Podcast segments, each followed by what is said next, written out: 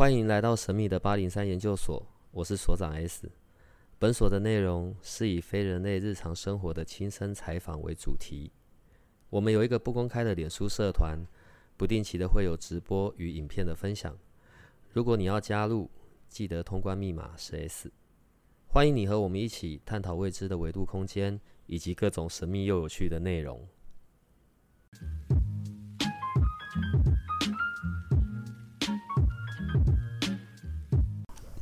我要问一下哦，从你的眼睛看出去的，有的时候，我我我想啦，应该很多人都有这种经验，就是去修家、收金啊，对对，有的时候因为在台北方便，当然在疫情之前，有的时候 我觉得诸事不顺，或者我有被吓到的时候，我就会跑到台北市非常有名的那一间市中心的，对，然后去给阿姨啊、阿妈收惊。从你的眼睛看出去，真的有修家这件事吗？啊，不对，我们从头来过。修家的定义是安定心神，是这样吗？让我的灵魂，让我的能量是稳定的，是这样子吗？我觉得每个人对收金他自己定义的地方可能会不一样。比如说，你刚刚说是你认知的收金嘛，对不对？然后你说你会去。台北市中心的某大庙，然后有阿婆或阿姨们，你说你是不是排到比较正的那一个？从来，我想年轻都很正，我马上收嘴。其实我有去哎，嗯，我有去看，我有去体验过。我因为我想要体验过，体验看看。嗯，大家会排队去，你知道那是一个很大的广场嘛？如果听众大概就知道是可能是哪一间。现在天宫路已经拆了嘛？嗯，好。然后我也去排队给他们收金，然后就会有阿姨拿着香，然后在你旁边，在你身边，对对对，然后画一些圈圈嘛。对。然后就是，然后你收完之后你就离开。嗯。所以在轮到我的时候，当然。我就是会把眼睛打开来看一看，说他们说我这个收金完之后，我身上的状态有没有改变啊，或者是什么？那呃，对我来说的收金，其实就是改变我现有的。我知道你已经不想听到频率两个字了，对，最近全部都在讲频率，频率，频率，频率。你知道为什么会讲频率两个字吗？因为它就是所有的讯息的来源。应该这样讲，我觉得最近我遇到一个博士，他也这样讲。我觉得他把频率跟讯息是区分出来的。他说频率归频率，讯息归讯息。他认为频率里面不见得有讯息，但讯息可能就是一种频率。哦，它可是伴随着频率而来的东西。所以对我来说，有时候看到的能量，它不见得有讯息。比如说，我看到你这边的磁场跟地气。它可能不见得代表什么，可是我会知道哦，它的频率的状态。可是我可能跟你去拜拜，我看到神明，我可能知道它旁边有一个频率，但是那个频率是伴随着讯息而来，它可能就我就会跟你说哦，土地公在跟我说话，类似像这样。所以收金那一次我的体验就是，我发现我身上的光的颜色改变了，能量改变了。当然，你知道我是一个非常龟毛的理工女，我就会想有没有可能是我觉得它会改变，所以它改变了。所以我喜欢的一个方式就是我多观察一阵子。所以我那时候就坐在广场的旁边，看着每个人被收金。所以有些人是有频率，身上有光被改变；有些人身上是有根的，不然就是卡音。人家说的卡音，我们讲过灵魂为什么卡在身上状态。我想知道，他收完之后，灵魂会不会离开？诶，我发现很有趣的是，有的灵魂会迅速离开，或者是靠近的时候他就会离开；有的是不会离开，他继续待在身上很开心，类似像这样。那我就会想知道，既会待着或不待着的原因是什么？我发现是家属的、过去的祖先的，他就可能还待着。可是，如果是不熟的、不认识的，他可能就会离开。哦，这讲完之后，大家可能就会努力的跑去那个大庙去收金。但我觉得那个感觉是的确蛮舒服。可是你知道，我我我印象中的修家是有不太一样情境的。那个是我长大之后，我会去那个庙里嘛，对、嗯我就是做这些处理。可是我们有小的时候啊，对啊，因那丢给他妈妈号那一种，对对。去找公庙的那一种衣服还要反着穿，对对对对对对对，然后还要喝符水。对对对，那一种的，跟我刚刚前面举例在这一个台北市的这个庙的这一种的修家就不太一样的，这种就是有对锵锵锵啊，有公庙的处理。那这一种的也一样有这样子的效果吗？它其实就是改变婴儿身上的那个频率，然后你知道婴儿其实相当的敏感，嗯。呃，很多婴儿刚刚出生的时候，因为我之前待过婴儿室，嗯。所以就会有你知道我就是当婴儿 baby room 的护士，所以我就会喜欢看看婴儿身上刚刚出生这么多不沾世间尘埃的这种孩子，只会喝奶奶放就是包尿片的，那他们的光会不会比较不一样？我发现。很多婴儿生下来的光线，身上带的能量的光就不一样了。有些婴儿身上的光线的光，给我感觉就是这个婴儿特别好带，说特别好，带可能他对很多事情比较弹性比较大。但虽然他这么小，可能就会他就说他喝奶奶比较不会那么急，或者是他有时候他可能尿片湿了，他比较不容易那么快哭。然后有些能量的光线就很不一样，带了那个孩子我就知道特别难带，他就会不太能忍受，或者是他就是要以舒服为主。哦，那那个明显的状态就不一样。所以婴儿所带天生带的那个状态、能量，或是你说的光也可以，频率也可以，其实刚出生就不同。这就是有些人就问说，为什么它不一样？因为它带有前世的印记。有人这，时候 S 所长就翻白眼。嗯，好。啊，我等下都要再回头讲前世，没有，因为我觉得做人真的实在太辛苦了，你知道，一个人到底有多少次的前世啊？因为我们前一阵子有跟那个阿卡西的老师们聊嘛，所以一个人可能真的有非常多的前世，在前世有很多需要处理的事情。好，但我们现在先不讲前世，我们就先讲这一世就好了，好吧？然后你这一世又来当人类了，你又出生了，你出生的时候呢，身上带着光芒，然后带着可能不一样的使命来到这里，我们就看现在这一世。然后随着慢慢的长大，哦，有些可能是过去业力的遭遇，或者是你知道继续要完成的，但这一些也需要透过时间的验证，而且重点是很多时候我根本不晓得我前世干过些什么，为什么我这一世还要处理这些事情？好吧，那我们如果专注在这一世，所以这就又要带入到另外一个我要问的问题了，就是我们常会听到关于元成功这件事，在你的眼眼里，在你所接触过的。有元成功这个部分吗？好，我先讲我对元成功的认知，那就是我的现在嘛。所以有的时候在处理元成功的时候，我进去到你现在的这个元成功，它的房子的大小啊，它里面的摆设啊，哦，然后什么东西也代表什么钱财什么的，就是这一世的这些东西，它是可以被调整的。听起来就像是好像一个建筑物嘛，只是每个人的元成功长得不太一样嘛。对，要是我的长得像欧洲古堡，里面有几百间房间，然后里面有每个房间有不同的梅啊，那你怎么协助我处理？对我现在只是举例，你们大家听众都知道，我绝对不是在讲我。好，然后呢？协助你处理星期几到星期几要哪一个？你要我帮你 on schedule 吗？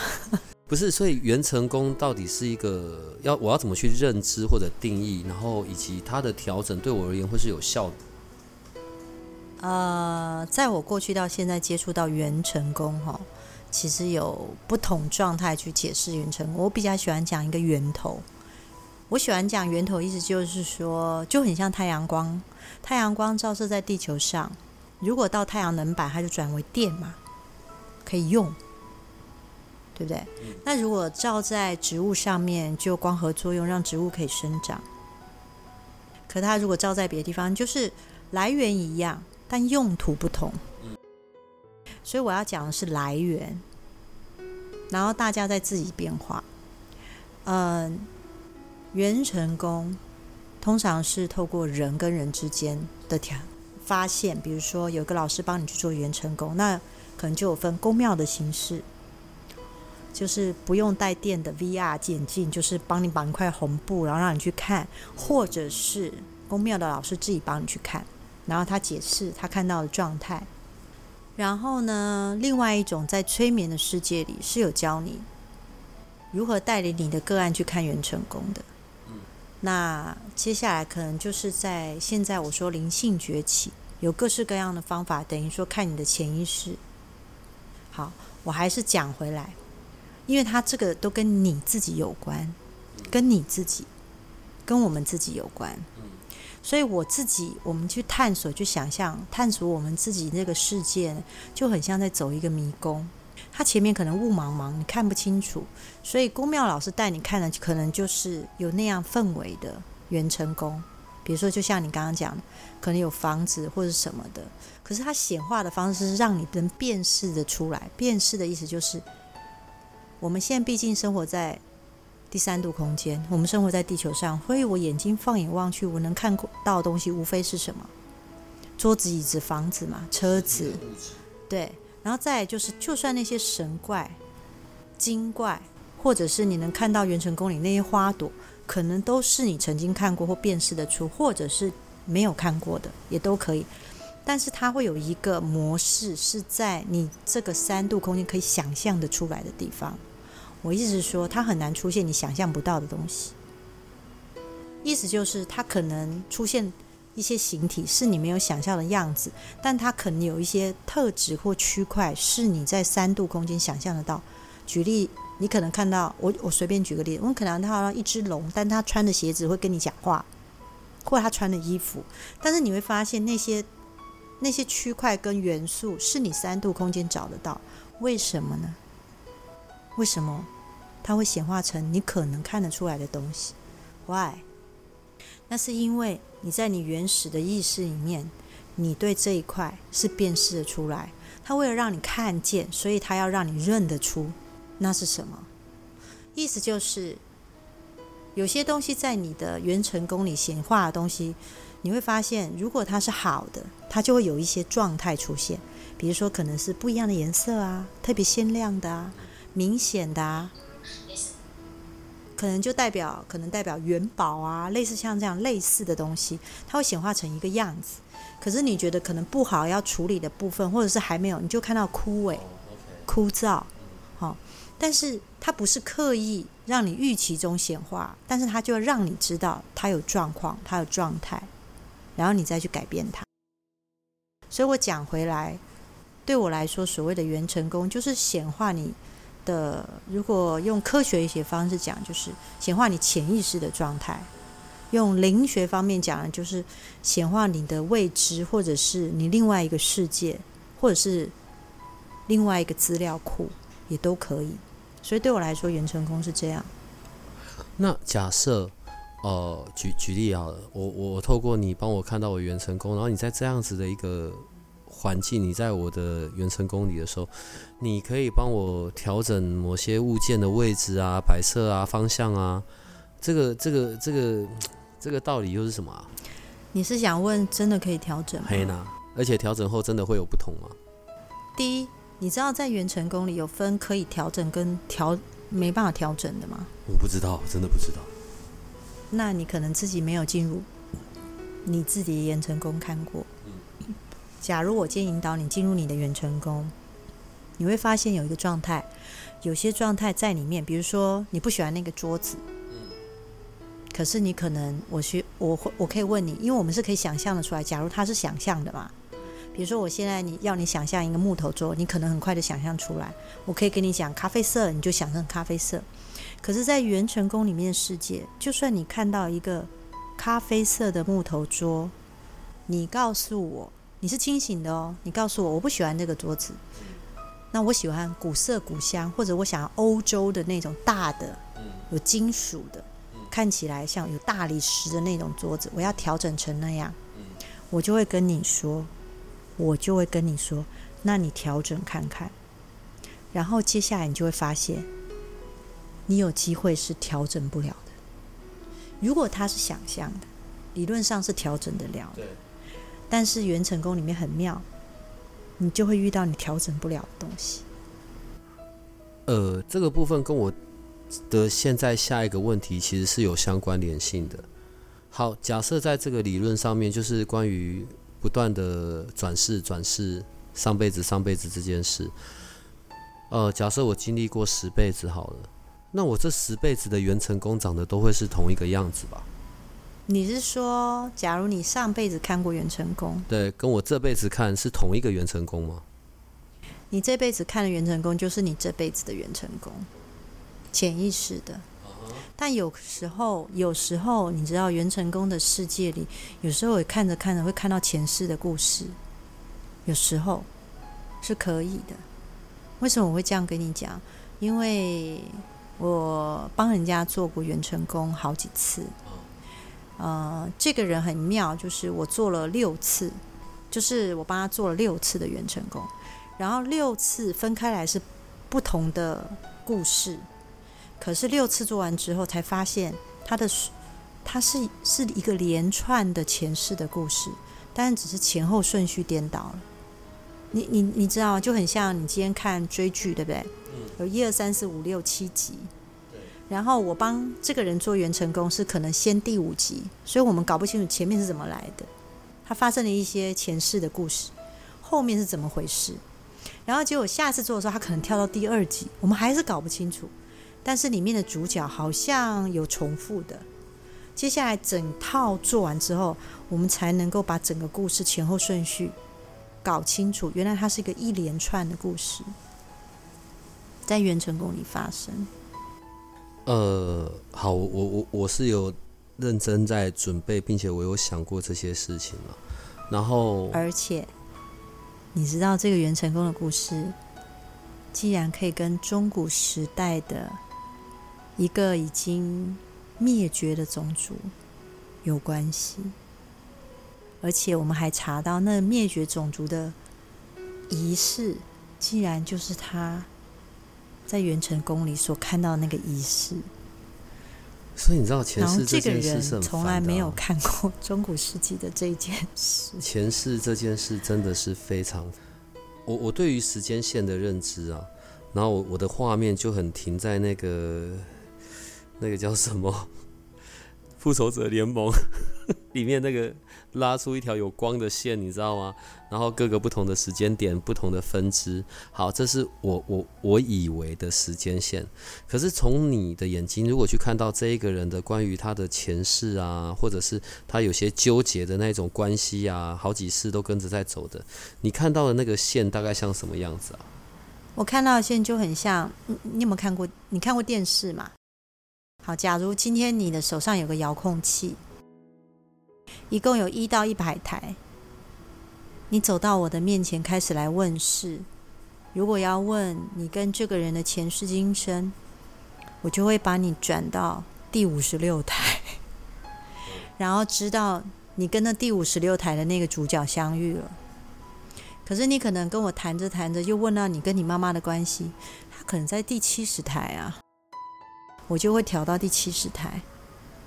对，那他这边要再讲一次，这边我会有点听不太懂。对你对我来说，一个人的前世今生不会只有一条线，对他会可能会，他可能手上就像拿一个遥控器，嗯，然后你可能前世在七十台跟你妈妈相遇，可能那时候是你姐姐，那你这一次不是来我面前问事吗？你想问我跟我妈妈前世关系，我就会把它跳到第七十台频道。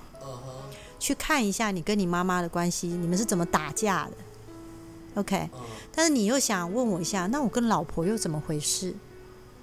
而你知道你在七十台里面找不到你老婆，我要可能跳到第五十六台去找一下你老婆，所以那第五十六台的那个主角跟第七十台的你妈妈是不认识的啊。所以他们过去他们可能也有关系，也许是不同台，但是他没有关系，可能也不相似。那为什么都要在这一世出现？只是刚好在这一世出现而已。但有没有可能二十六台的主角跟七十台主角是同一个主角？哦，有可能啊。可是他们可能在三十二台，所以二十六台的主角 A 跟七十台的主角 A 就同时相遇在，你知道，那又是一个台。如果有一个固定的对象。然后这个固现固定的对象呢，可能我们好几世都有这些纠结，好烦哦。对，然后来到这一世也依然有，这种其实应该要叫业力，对不对？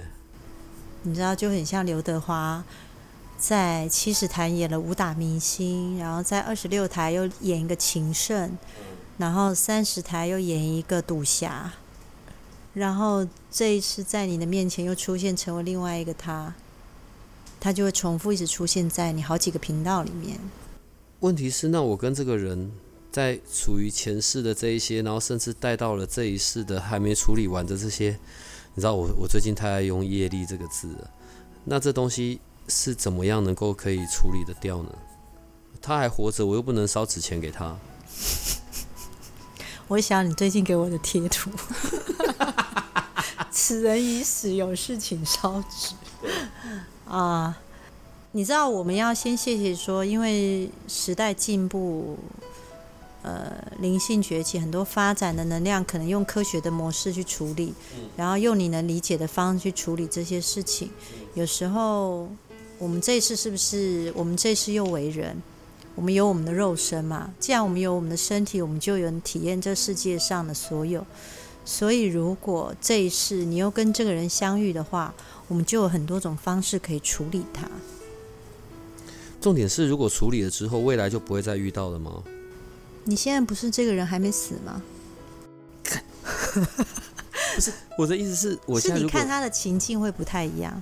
哦，我在这一世看他的方式就会有所不同。你可能会觉得他没有那么烦呢，或者是看他的时候没有那么恼人，或者是你对他变得比较有耐心一点。其实是跟自己有关啊，对自己是比较舒服的，对自己，因为你会发现处理完之后，同样的事当然还是会发生。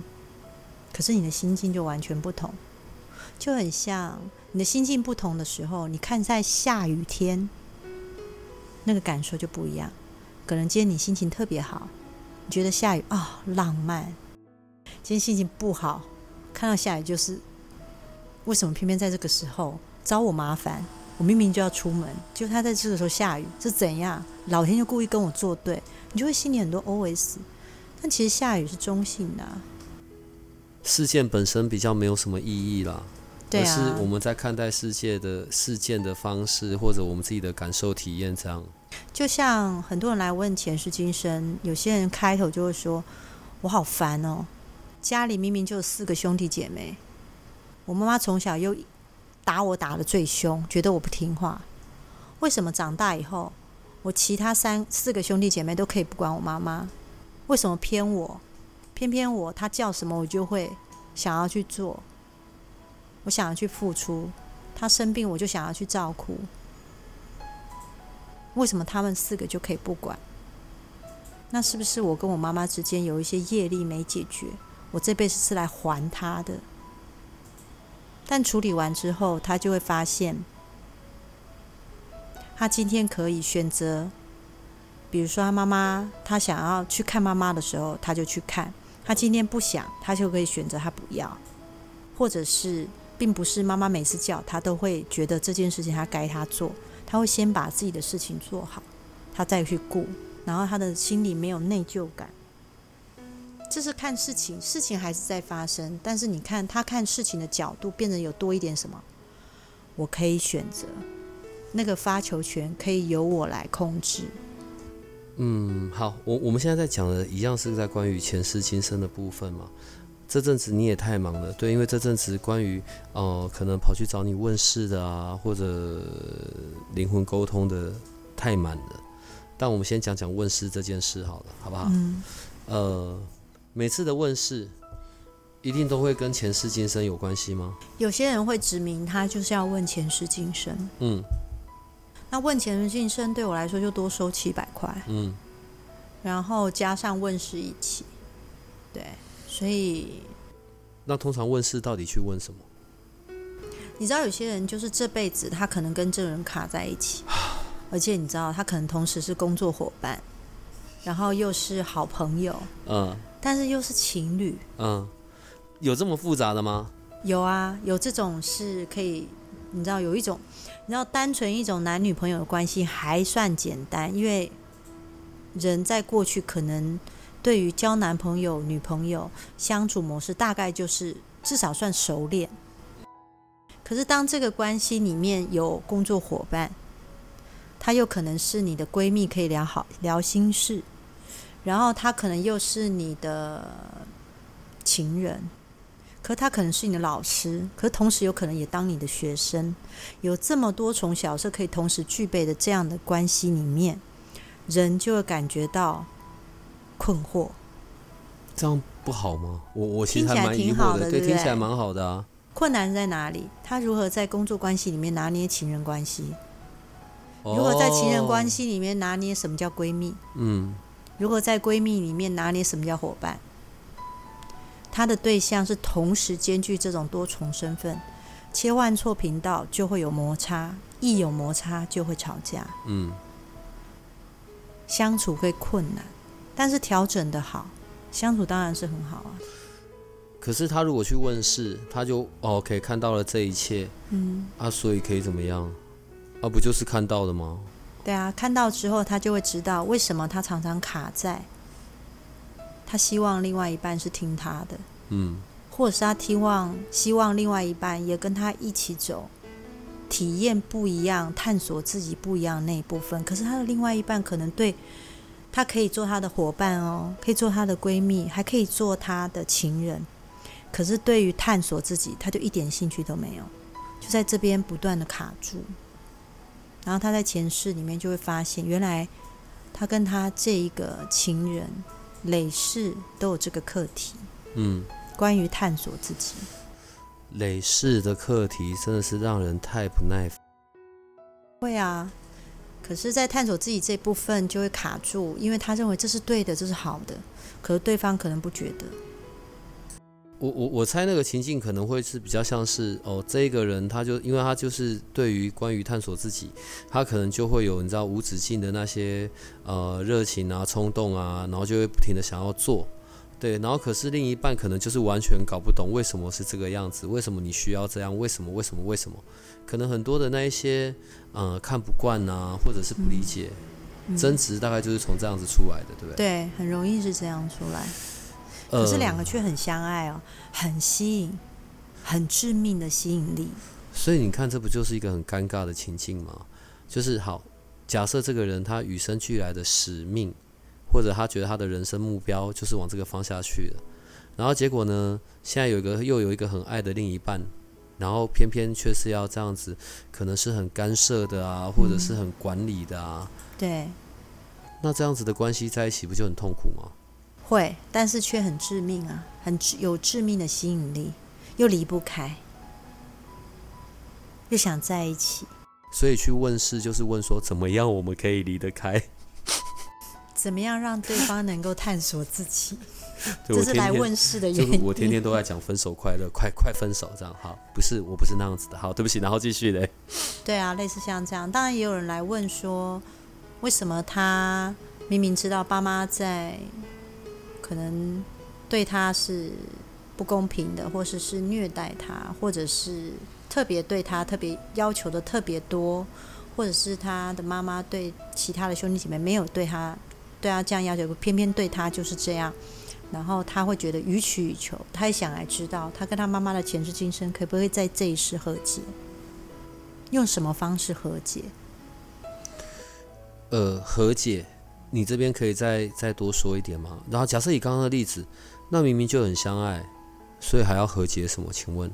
因为在因为累世上面，他们都会在自我探索这部分有很大的撕裂点，那是他们两个情感里面的致命伤。累世都是这样，如果是累世，很容易这一次相遇的时候还是一样。他会想要来，是因为他不想离开，不想走。嗯，他会担心有这样子的撕裂点出现的时候，虽然不是我告诉他，但他感觉得到，他会担心最后情感会破裂，所以他想要来知道怎么回事，去探索关于原因，嗯，啊，然后或者是如何能够让这件事更好。前提可能是想要知道怎么方法让对方能够也探索自己，因为那有甜头嘛，好处有好的感受，因为他自己有体验过，可对方就不要啊。他想知道用什么方法，可是谈完之后，他就会知道怎么样跟这个人相处，或者是给对方时间更多。怎么样？所以这段时间去找你问事的，全部都在处理关系啊。很多关系。我们可以有一些别的，你知道，我呃，有趣的吗？对，为什么大家都要受困在关系里这么辛苦呢？呃，不是只有人跟人之间受困在关系，很多过世的灵魂也舍不下这段关系啊。有可能是先生先过世了，但是他就是一直想要守护他的太太，所以他可能就一直守在他的太太旁边，想要保护她。有可能是。早早年轻过世的男朋友，他也想要一直守在女朋友旁边保护她；也有可能是很早就过世的太太，担心先生没办法照顾自己，还守在他旁边。然后当他先生坐下来问事的时候，他太太就会在旁边碎念：“你跟我先生讲一下，他的衣服都不洗，已经好几个礼拜都放在那边，衣服都臭掉了。然后衣服不要一件，就是一件衣服要穿三四天，你知道吗？那种太太。”太太式的碎念。呃，那一天我忘记什么时候，对我非常有爱的，然后跟我女儿说，就如果我死掉了，我就会陪在她的身边，一直守护着她。对我女儿就翻我白眼，直接说可以不要吗？这样子，奇怪，有人顾着，有人守着，不好吗？呃，有有有灵魂顾着。因为他分不清楚到底是你在什么时候会在，有什么时候会不在啊？当然是二十四小时黏着啊！啊，洗澡大便这种我就不会看的啦，这样不好吗？那如果说你的坏话，可以不听吗？怎么可能？马上过去甩两巴掌啊！哎，我们现在聊到这个，我有另外一个问题要问。嗯。呃，我我不知道那个字眼对还不对哦。守护灵，高我。嗯。这是同一件事吗？这是同一位吗？守护灵魂高我是不同的状态，我不知道别人怎么解释成，对我来说不是。嗯嗯。我一直觉得高我是其实就是更高层次的自己啦。你再说一次，你再说一次。高我其实是更高层次的自己。所以高我不是神，呃，不是最上面那一只啊，那一位。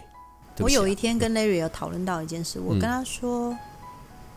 佛家嘛，应该是佛家吧。有一种说法就是，每个人都是一尊佛。嗯，你走到内心，就是到了你，你走，你越越走进自己的一个状态，就是别他嗯说，因为我先说我对佛经不懂，我我没有在阅读佛经，但是就是每个人是一尊佛，你可以达到自己的那个定境界，所以你走进自己的那个境界，所以你就走进了境界，所以就是极乐世界。嗯，对。所以那个东西有很多的更深入的一个探索自己，嗯，好或者是一些放下什么的，那都是跟自己有关，嗯。所以我在讲，呃，高我这件事情对我来说是更高维度的自己，还是你自己？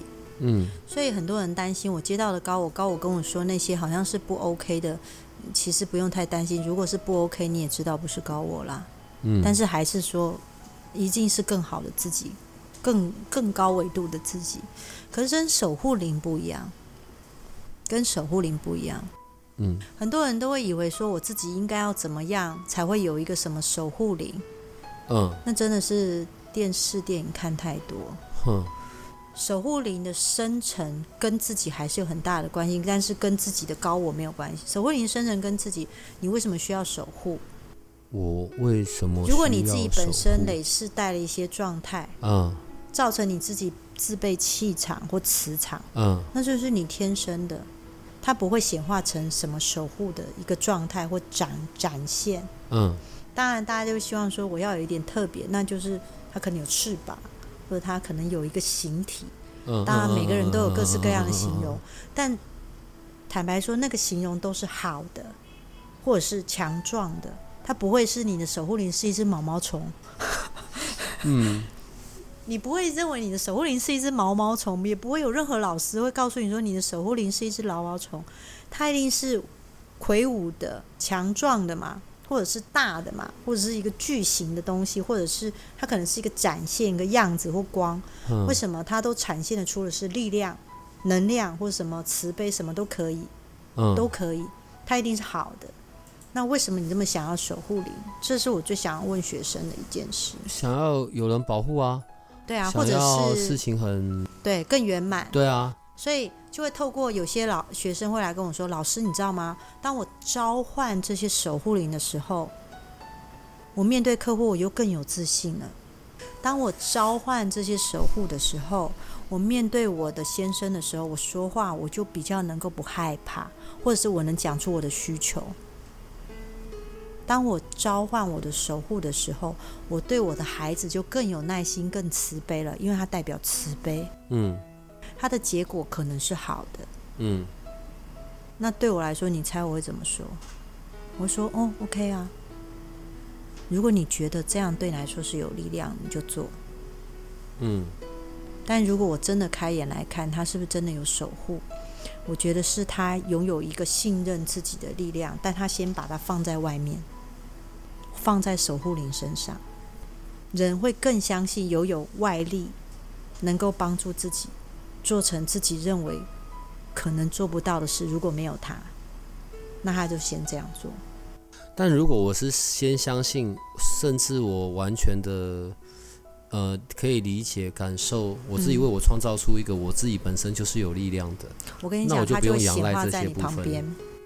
哦，你这样讲好了，有些人是本身他并没有依赖，就是不是依赖，就并没有觉得是，但有些人是他会运用那个能量，到最后那个能量会形成一个状态在他旁边。嗯比如说，这个人说：“我是因为要守护，我才会出去工作，跟客户对谈更有力量。”然后慢慢的，可能他顺利，他觉得哎，真的有效哎，然后那个能量就会越来越强大。嗯你知道吗？当他需要的时候，他就会把那个能量汲取过来用。哦，所以有人问我说：“那到底是要有还是不有？”看你。如果这样，我当然宁愿是我自己有力量的，然后我在处理所有的事情的时候，还另外有这一些的帮助啊。对，或者是暂时相信真的有守护，嗯嗯，然后那个守护能够在这个时候帮助你。你知道人啊，有时候在需要这样的力量的时候，一定他那时候很担忧，或者是他真的经历一些他觉得很难处理或是恐惧、害怕的事。嗯对他需要一种力量。如果那个力量可以帮助他，也可以。有时候呢，跟你在讲话呢，实在也很不像在跟阴阳眼或者是吉星在讲话。我觉得有时候我们谈的东西其实就是很有很有深度，而且你知道也不能全部都是这样呃鬼神之说的东西啊。对我觉得很多的力量还是在自己的内在里面去出来的。对啊，呃，除了这一些我准备的问题之外，因为我觉得我们最近频率不太对，录节目的次数跟频率不太对，太少嘛。嗯，应该都是 Larry 害的。可是当然，最后我还是有准备重点的问题要问你啊，请问一下，嗯，雷吉木再来什么时候？不是被追着问很烦。哦，等一下，各位听众朋友，我不是说你很烦，好不好？只是就是我想快点东西出来，所以不是你很烦，你追我追的好啊，对。嗯，只是我们是不是可以麻烦一下贵单位，嗯可以准备了一下了吗？对，哎、嗯，上次有排到有拿到的一回事，嗯后面你知道还有几个在排吗？大概有十几个吧，哦，那要怎么办？你自己说时间，可是我只有十五个。你自己说时间。我自己说时间哦，其实我是想要说在过年前做一批累积。我们之前还说什么每个月几个，每个月几个嘞？哦，所长都说是不是要每个月月六十个？我是说六十个也太 over 了啦，哪来那么多雷吉木，好不好？没办法，呃，而且我会追这件事，是因为你知道来一批雷吉木，有一些会被我淘汰，完全不用。我当然不知道啊，不来做啊你就是赶快东西好好的出来就好了。我可能买了一批，然后呢，里面的品质或能量我觉得不行，我就会把它淘汰掉。淘汰掉就是不要了。不是因为这东西真的有厉害啊！我的意思是嗯因为除了我自己的感受体验之外，嗯然后我我们有拿到的这些朋友，他们也有他们的反馈耶，嗯，我觉得对我而言真的是太太好太方便了，对，因为我做的雷吉木比较不一样啊。嗯，因为真的也不用嗯担心别人碰到啊，或者是什么，它很像是，它不是它很像生态球，OK，对对对，就是我没有放碰到它，我放着就放着。可是当我挂上来的时候，它的那一些东西才会被启动，而且是只有我，因为它是对着我的。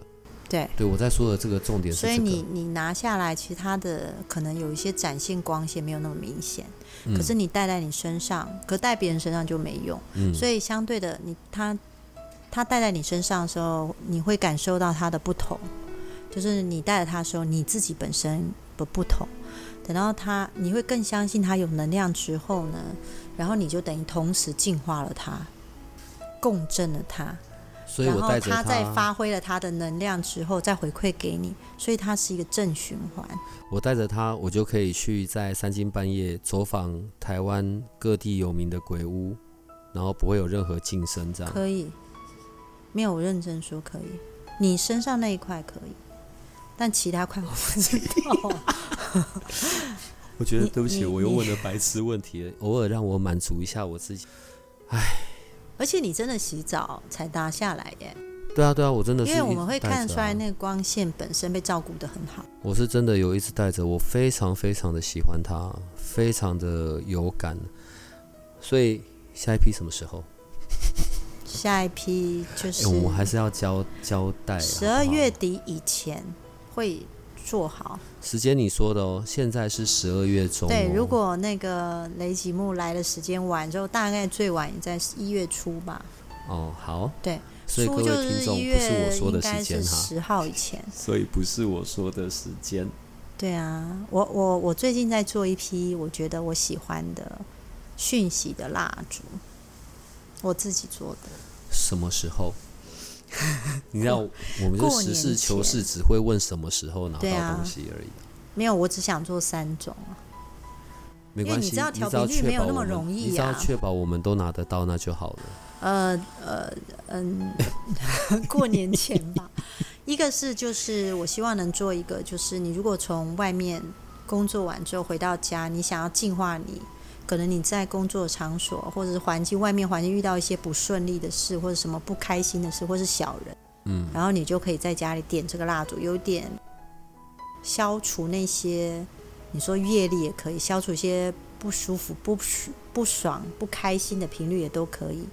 它可以帮你调整、净化这件事。然后一颗是专门帮你迎来，当然啦、嗯，生命灵方面会想丰盛，可是我不会这样讲，就是说它会增加你的机会，增加你的幸运，然后增加你的可能性，增加你的会遇到的。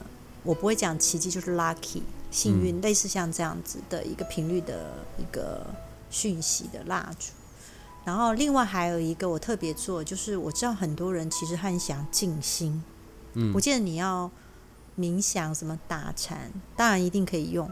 就静心，就是我想要在这个时候，我觉得这个氛围，我想要让自己的心里沉静，然后不要那么最近可能过得有一些浮躁，嗯或者是我希望能够让我沉淀下来。这世界太忙碌了，嗯我让自己可以停下来那种感觉，然后进入一个状态里面，然后我我做了这这种蜡烛，所以只有这三种。呃，既然你都提到这个了，我觉得在今天的最后，我还是有东西想要问你，用这个来当最后的结尾好了。嗯，所以你什么时候会做那一种桃花的东西？我的意思是正缘的，可能在我们身边，呃，有些人不管中间有经历过多少段的关系，或者还在持续的寻觅中，有没有那种什么东西是你带着了，或者你使用了，你的正缘就真的出现了，你就不用再苦苦寻觅了，然后就是跟这个人，呃，厮守到老啊之类的。我先问各位听众朋友，你会相信有这种东西吗？我不是他们呢，他们能，他们才能回答。我们会期待有这种东西，就像我期待能看到优福一样。嗯 但是只能说我们增加一个机会，嗯、提高我们可以遇到的机会，这样。你你知道每次，因为我们的听众大部分都女生，因为我这样讲出来，如果我说好，我今天做了一样东西，它可以让你找到你的正缘，所以恶灵退散，其他不是正缘就会分手，对就滚，对，就掰这样，然后我再也不用这样子的。我觉得那是我在胡乱。所以我现在要厘清一件事嘛，关于所谓的正缘这件事，因为我们刚刚前面有谈到关于前世今生这件事情嘛。好，如果在过去世有一些很没有处理好的关系，或者有业力的关系，好了，来到这一世，嗯，然后却又要变成我的另一半，这不是很奇怪吗？问题是又不确定到底是不是另一半啊！我我我我简单化我的问题好了，关于另一半这件事，嗯，这个件事情是出自于我的选择，还是其实早就冥冥中注定的呢？如果我说的是后者，你愿意相信吗？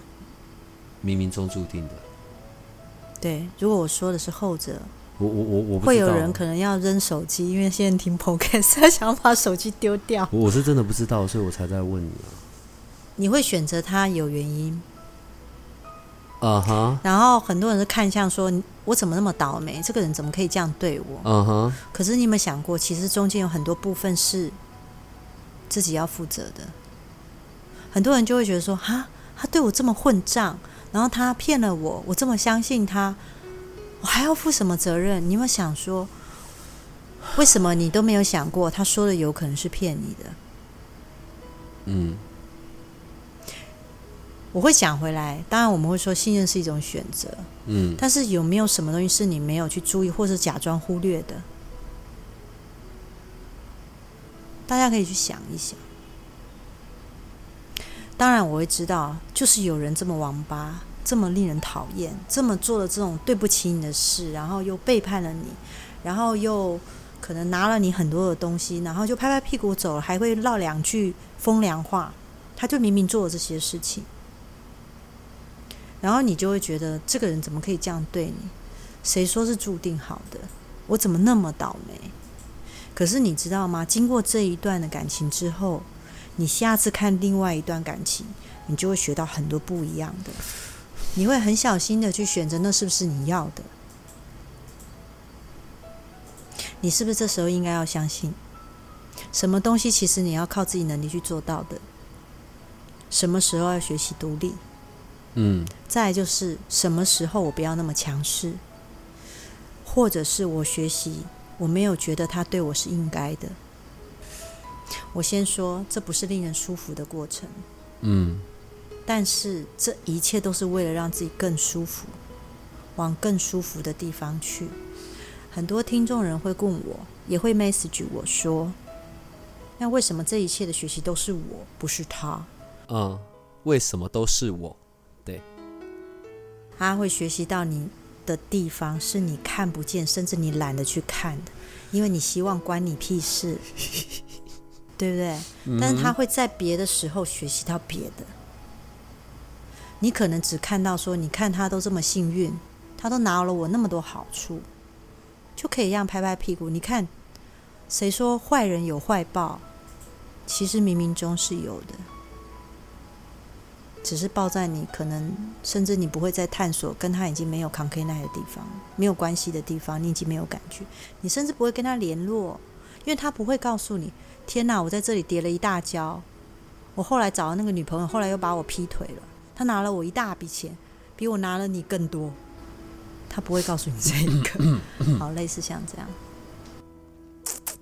我觉得呢，之后我要聊关系类上面的事或者感情的事，我可能还是比较适合跟雷瑞聊，因为我们会有男人观点。对，因为像你刚刚讲这些东西，我就只能苦笑，也不知道该说什么好了。呃哦，，我觉得在面对感情这件事啊，男人女人的观点真的很不一样啊。我真的认识一些我们的听众，然后或者是女生，尤其女生，真的都会为感情非常的付出、认真，然后很很捍卫，你知道吗？嗯我有时候都在想着，这样子的一个状态模式，究竟是与生俱来的，还是他真的觉得他遇到了他的命中注定的？哦、还是只是舍不得？有时候遇到的是他认为命中注定，可是对方可能不觉得是，就是认知的不同啊。可能女生非常非常爱这个男人，她认为他就是命中注定的那个男生。嗯然后他跟他对眼的时候，他就觉得那个男生应该也认为他是命中注定的那一个。可是嗯男生可能跟他刚开始是这样觉得，可是后来慢慢觉得不是了，就越走越离开，类似像这样。可是女生就觉得你怎么可以不跟我下完这盘棋？你怎么可以你说你用的走就走比喻总？是很准确。对啊，你怎么可以不玩了？可是男生就想要不玩啦。呃，好啦，反正呢，不管男人女人，我觉得就如果你现在是有关系的，那你就好好珍惜该有的关系吧。不过话说回来，你你，我觉得你赶快弄一个，你赶快弄一个新的课好了，你说桃花课吗？不是业力除障课、除业力课。对，大家就是去，你知道，呃，可以看得到过去啊、未来啊，说一些处理啊，把那些业力赶快摆一摆、烧一烧，对，大家都可以有个崭新、轻松的未来。你说每个人可以在那个课程里面看到他的前世今生的一部分，嗯，然后我们可以针对这一。部分做处理，嗯在那个当下。嗯，要然后做到能再帮他处理，展望其实是未来嘛还蛮难的哦。除了道教的东西或者宫庙的，我很蛮少遇到关于处理过去、处理过去式的东西的。如果真的有这样子的，呃，对，你要优先找我去处理。我觉得我应该有很多业力要处理吧，我想，但应该也没有 Larry 的多啦，哈。前世故事有很前世有很多状态是人是可以处理的。诶，对我还是要补充问最后一个：假设前世的前世在处理的是呃不是处理啦，前世曾经遇到的状况是，也许是关系类、感情类，但在反映在后一世一样会是同样的关系呀、感情啊，还是它会影响的影响到的是其他的部分？你是说，比如说现在的你是今世嘛？嗯，你是说，如果你在投胎有嗯下一世嘛？会不会影响到下一世嘛？。对，如果在这一世没有处理嘛？嗯。我是说，影响的内容是同样的东西吗？假设这一次是感情，所以到下一次一样是感情，还是我这一次是感情，就下一次变成它会转成变成财富的状态、金钱的状态看你跟这个主角在相遇是用什么样的情境相遇。啊？什么意思啊？比如说举例，比如说你这次跟一个女孩子就打着火热，嗯然后最后在不得已的状态之下分开了。嗯现在你开始转世，对不对？嗯。结果他也在转世，嗯。他转世的过程中，可能在某一世你们真的又相遇，嗯。可是这下子他变成你姐姐，啊哈。对，但是他会变成一个很疼爱你的姐姐，你会变成一个你有一个非常喜欢的姐姐，她有一个非常喜欢的弟弟，嗯。然后你们俩的互动关系就很不一样，嗯。然后可能因为前世是情感感情，可能这辈子就变成。当你在下一次相遇，她是你姐姐的时候，你可能变成你要谈恋爱的时候，你的姐姐可能会吃醋，嗯。或者你姐姐有对象的时候，你可能会不爽。嗯。我我举一个非常非常非常非常简单的一个解释，嗯。那个相遇就中间会下一次就变成你可能觉得你要处理你你你很爱你姐姐，可是你也很爱你的女朋友，可是你要处理你你面对你姐姐跟你面对女朋友之间关系，可能你要结婚了，哈。对他要处理的状态又不一样。可是我是我会常常会说一个本源，本源可能来自于这个，你们可能是一对情侣，可能在累世完之后，你们变成是一对姐弟。嗯，所以那要怎么处理这一部分？很难处理吧？什么叫爱？每个人对于爱的认知定义其实是是很不一样的。对，所以就处理什么叫爱？你怎么看待爱这个关系？我到现在我大概可以理解，就是那一些你的铁粉啊，或者很长期固定需要去找你，或者口碑相传来找你，我大概可以理解为什么他们对于你的口碑或者什么都是很赞誉有加的。对，因为你在讨论的东西是比较深层的，你不是只有看到些什么，然后或者是转述些什么样的状况。光我们刚刚举例讲到爱的这件事情，这整个涵盖的范围啊，跟要处理的观点也太多了吧？其实来到我面前的，呃，来问世或者来问前世今生或者在灵魂沟通的人，因为他们的状态跟他们的深度的不同，我们能谈的东西甚至可以到更深，甚至来的人还会教我一些东西。就是你知道，他们有可能有他们需要的领域，嗯。但他们能跟我探索彼此之间探索激起的火花，就像我跟你在录 Podcast，我的状态，我跟你的状态就像你跟 Larry 的状态完全不一样。嗯。对啊，我们可以挖的很深，可以讲的很深，或者只要你问的更多，我们就可以讨论更更深，就是这个样子。其实我觉得是你某种程度在引导我跟你学习，嗯。是你赋予我有这个机会能够跟你学习，然后去探索这件事。其实是这样，不管怎么样，对我这边而言，我是非常嗯谢谢，并且非常感恩有灵魂事物所存在的。感谢八零三，没有，是因为我们真的嗯有机会可以创造出这一些很奇怪的内容。对 对，但是我们的听众是真的，他们是喜欢的，他们也跟我们一样是想要去探索，不只是肉眼可以看到的这个世界，而且同时很多时候，我们常会收到我们听众的一些反馈，不管是讯息还是什么的，呃，都在这里，也有学习到，也会有体验到。那我常常也会想到，我觉得这一切好像就是一个时间到自然而然发生的事情了。对，从认识了你们，然后到有这个节目的发生，然后到我们这中间这么多的，呃，对，好吧，这个世界还是非常有趣的。对啊，八零三的非人类日常，我觉得，甚至连我家族里面的人都告诉我说，是有人推荐他听的，结果没想到在里面听到我的声音，我觉得很有趣。对，新的一年，我们一样会继续秉持着我们这些在乎的态度，对，然后一样带来更多有趣的了。但不管怎么样，今年也要谢谢你，对，谢谢所长，然后谢谢我们都还活着，对，谢谢我们都还活着，嗯，有活着就有机会去创造体验不一样的人生。对，好了，这一集就到这里了。好，今天谢谢你。嗯，谢谢所长，好，谢谢大家，拜拜。如果你喜欢我们的节目，请多帮我们分享，并且鼓励订阅，让八零三研究所可以持续成为你探索灵能世界的另一只眼睛。